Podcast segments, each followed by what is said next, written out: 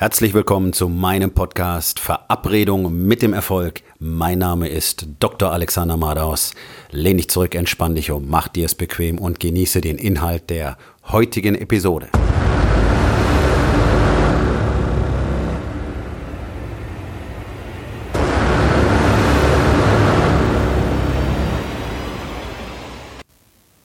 Heute mit dem Thema bis zum Schmerz.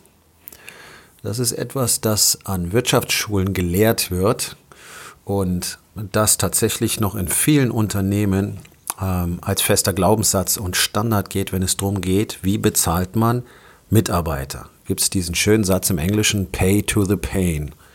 Pay to the Pain. Bezahle bis zum Schmerz. Das heißt nichts anderes, als dass das Gehalt so niedrig sein soll, dass es den Mitarbeiter gerade noch davon abhält, die Firma zu verlassen. Das ist natürlich eine extrem menschenfeindliche Herangehens- und Sichtweise.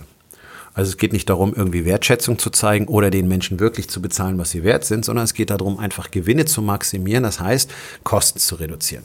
Das ist ja das, woraus sich äh, überwiegend diese ganzen Unternehmensberatungsfirmen und Unternehmensberater finanzieren, aus dieser einen Weisheit, Kostenminimierung heißt einfach Gewinnsteigerung. Und genauso agieren diese Jungs ja auch überwiegend. Produktives oder wirklich Förderliches für ein Unternehmen haben die in der Regel nicht beizutragen. Interessant, wenn man überlegt, was für gigantische Unternehmen daraus teilweise entstanden sind. Ähm, in der Unternehmensberatung. Pay to the pain. Ja, so wenig, dass es gerade noch irgendwie funktioniert. Und genauso ist das in den allermeisten Unternehmen auch. Die Leute kriegen gerade so viel bezahlt, dass sie noch da bleiben. Jetzt kommt aber das wirklich Interessante.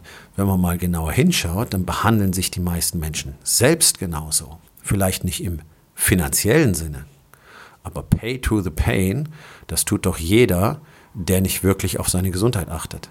Der guckt, dass er eben gerade noch aus dem vom Sofa aufstehen kann, bis zum Kühlschrank kommt, am nächsten Tag bis runter zum Parkplatz und dann vom Parkplatz vor der Firma bis rein ins Büro. Zum Glück gibt es ja Rolltreppen und Fahrstühle, deswegen kann man immer weniger Aktivität investieren.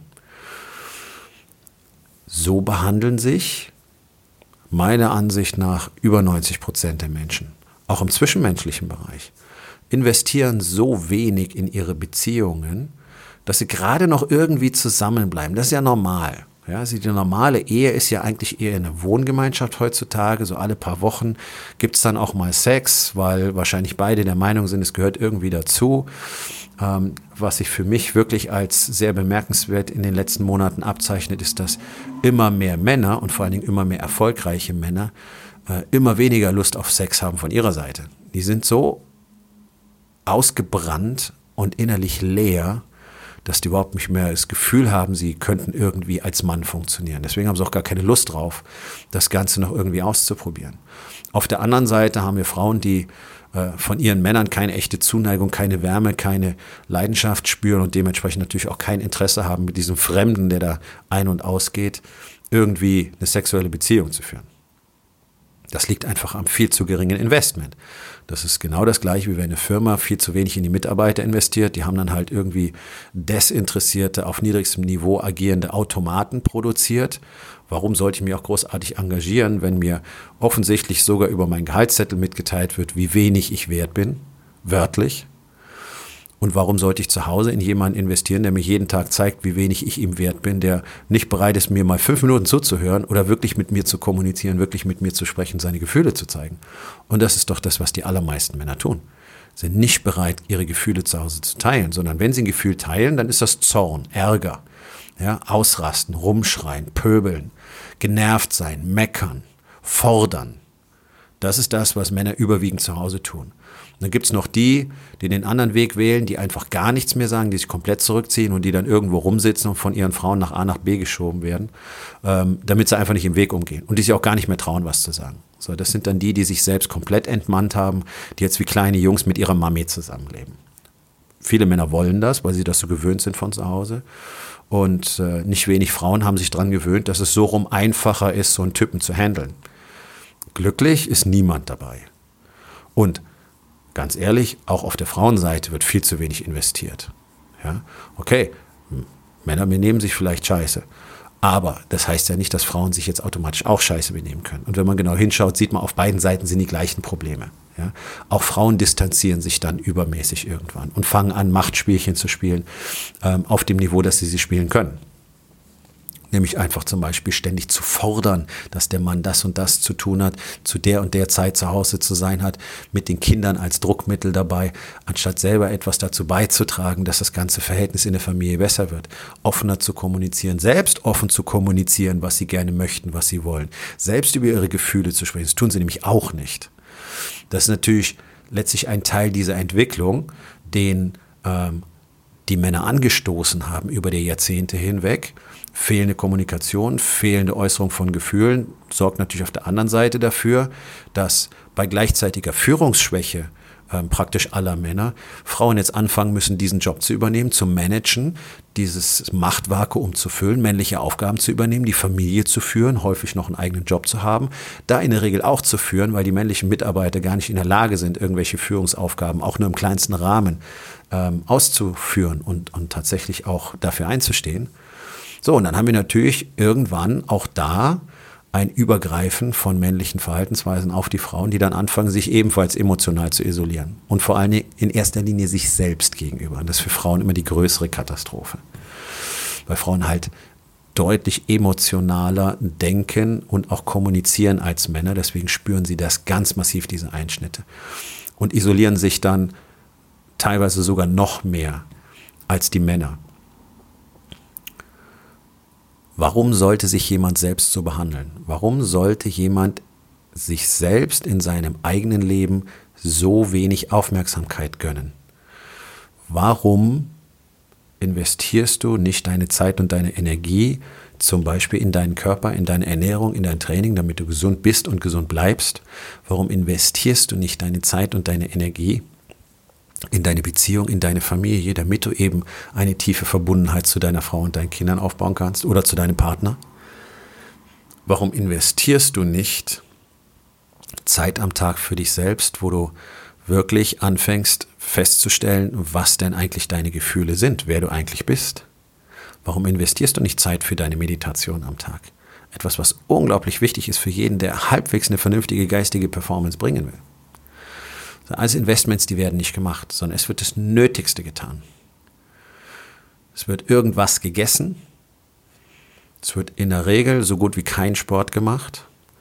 Daraus resultiert Antriebsschwäche, viel Müdigkeit, keine Energie, insgesamt ein sehr niedriges Energieniveau und auch natürlich erhebliche Konzentrationsschwächen, die im Alltag dann häufig gar nicht mehr so empfunden werden, weil das Ganze sich ja über die Zeit immer mehr steigert. Also dieses ständige Abnehmen an Kapazität und Power und Energie und Konzentration wird gar nicht als so dramatisch empfunden, weil du diesen langsamen Abstieg gar nicht so richtig mitkriegst. Das ist so wie wenn man einen Frosch in den Topf mit kaltes Wasser setzt und langsam die Hitze erhöht. Der kriegt auch nicht mit, dass er gekocht wird. Also dieses Pay to the Pain wird letztlich immer weniger weil es wird ja immer schlechter und trotzdem wird nichts unternommen. Das heißt, du musst immer weniger investieren, um den Status quo zu halten. Es reicht dann halt, wenn man gerade noch so 20 Meter bis zur Bushaltestelle gehen kann, ohne außer Atem zu sein. Das ist natürlich ziemlich katastrophal, weil am Ende der ganzen Geschichte steht immer der komplette Bankrott. Wie das in vielen Unternehmen ja auch ist. Einfach weil sie nicht bereit sind, in ihre Mitarbeiter zu investieren und weil sie dadurch nicht in der Lage sind, gute Mitarbeiter erstens zu bekommen, zweitens zu halten und wirklich zu binden. Und dann haben wir das Problem, was wir in Deutschland haben, worüber sich alle möglichen Unternehmen und vor allen Dingen auch das Handwerk beschweren. Erstens, dass man keine guten Leute mehr findet. Die gibt es angeblich nicht mehr. Natürlich gibt es die. Die sind, die, die gut waren, sind schlecht gemacht worden, genau durch diese Verhaltensweisen und dass die äh, Mitarbeiter überhaupt keine Loyalität mehr kennen.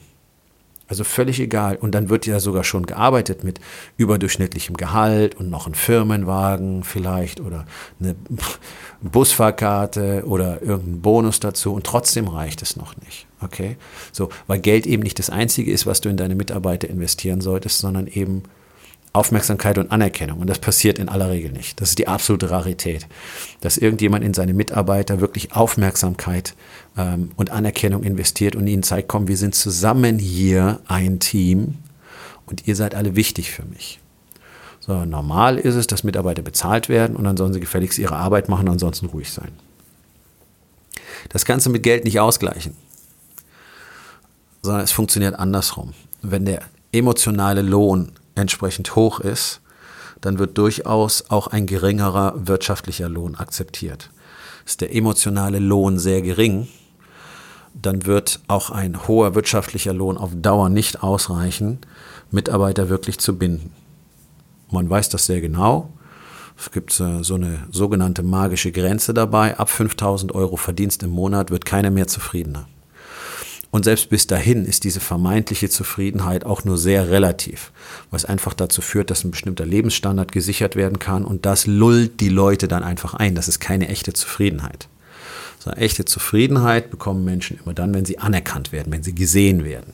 Ja, wenn man ihnen zeigt, okay, pass auf, du bist wichtig, das, was du tust, ist wichtig. Und das ist für mich wichtig. Und es ist für mich wichtig, dass du hier bist, jetzt genau zu dieser Zeit genau das genau so tust. Und das ist unsere Mission und dazu trägst du bei und deswegen schätze ich dich sehr. Diese Kommunikation auf dieser Ebene findet so gut wie nicht statt. Das heißt, da im emotionalen Bereich, da wird nicht annähernd bis zum Schmerz gezahlt, sondern wird in der Regel so gut wie gar nichts gezahlt. Und genauso behandeln sich natürlich Menschen selbst, die anderen keine Anerkennung zollen. Denn wenn du dich selbst nicht anerkennst, wirst du es bei anderen auch nicht tun.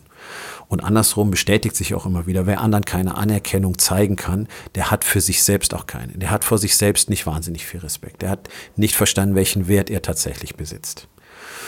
Und deswegen kommt es dann dazu, dass Männer sich selbst gar nicht mehr als Investment ansehen und deswegen auch nicht in sich selbst investieren und deswegen natürlich nicht wachsen können und deswegen natürlich nicht expandieren können. Deswegen wächst ihr Unternehmen nicht. Deswegen rackern sie sich den ganzen Tag den Arsch ab und kommen nirgendwo hin. Und merken einfach, ich drehe hier einfach am Rad und trotzdem läuft es nicht so, wie ich will. Trotzdem bin ich ständig ausgelaugt. Trotzdem habe ich einfach noch zu viele ähm, Probleme im Alltag, zu viele Fehlerquellen. Ähm, ich fange zu viel an, kriege nichts fertig.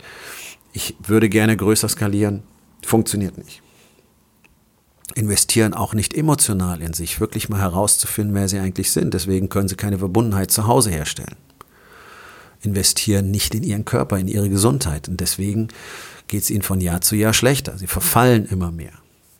So, das Ganze kann man dann sehr schön überspielen, so mit dem typischen ähm, übersteigerten männlichen Selbstbewusstsein, das eine Weile lang funktioniert und dann fällt auch das in sich zusammen. Und dann haben wir so den typisch typischen Mit-End-40er, der merkt, es geht nichts mehr wirklich vorwärts, der merkt, dass er körperlich verfällt, der merkt, dass er keine echte Power mehr hat und der langsam auch wirklich komplett aus den Augen verliert, wofür er mal angetreten ist.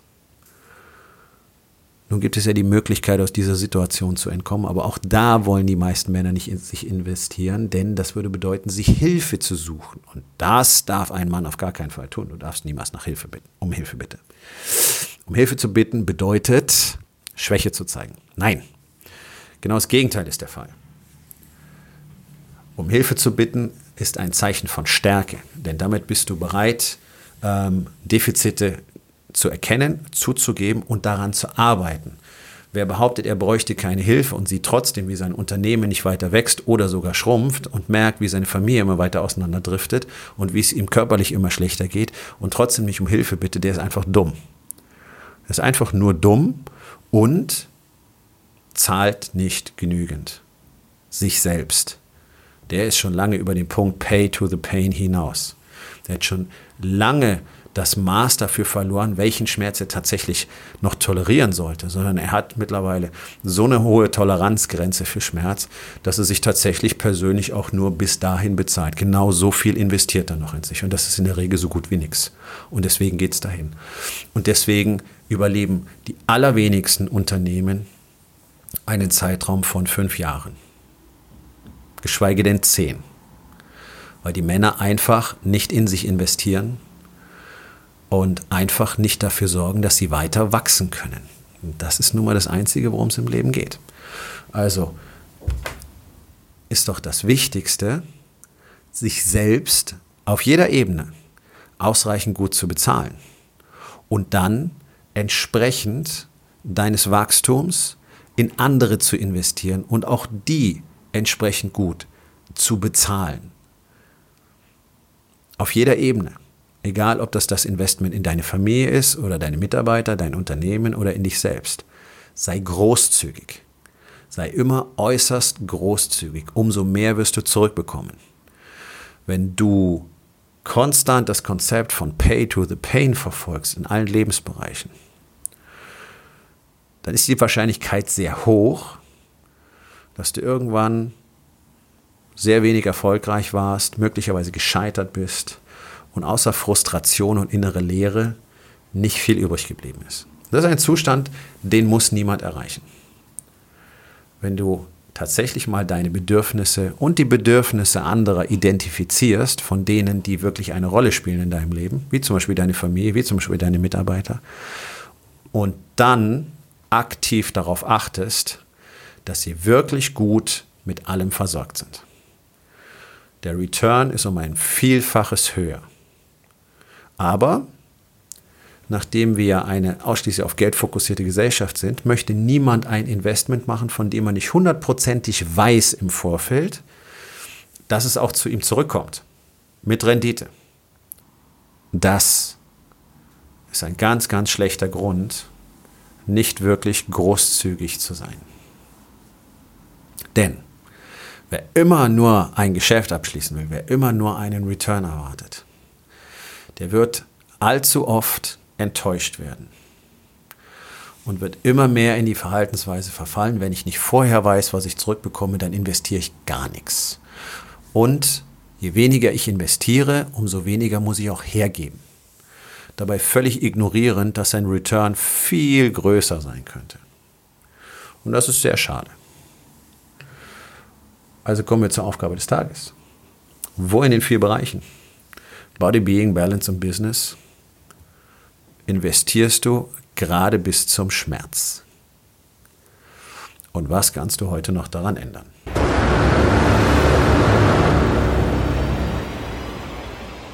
Das war's für heute von mir. Vielen Dank, dass du meinem Podcast Verabredung mit dem Erfolg zugehört hast. Wenn er dir gefallen hat, abonniere meinen Kanal und hinterlass doch bitte eine Bewertung auf iTunes.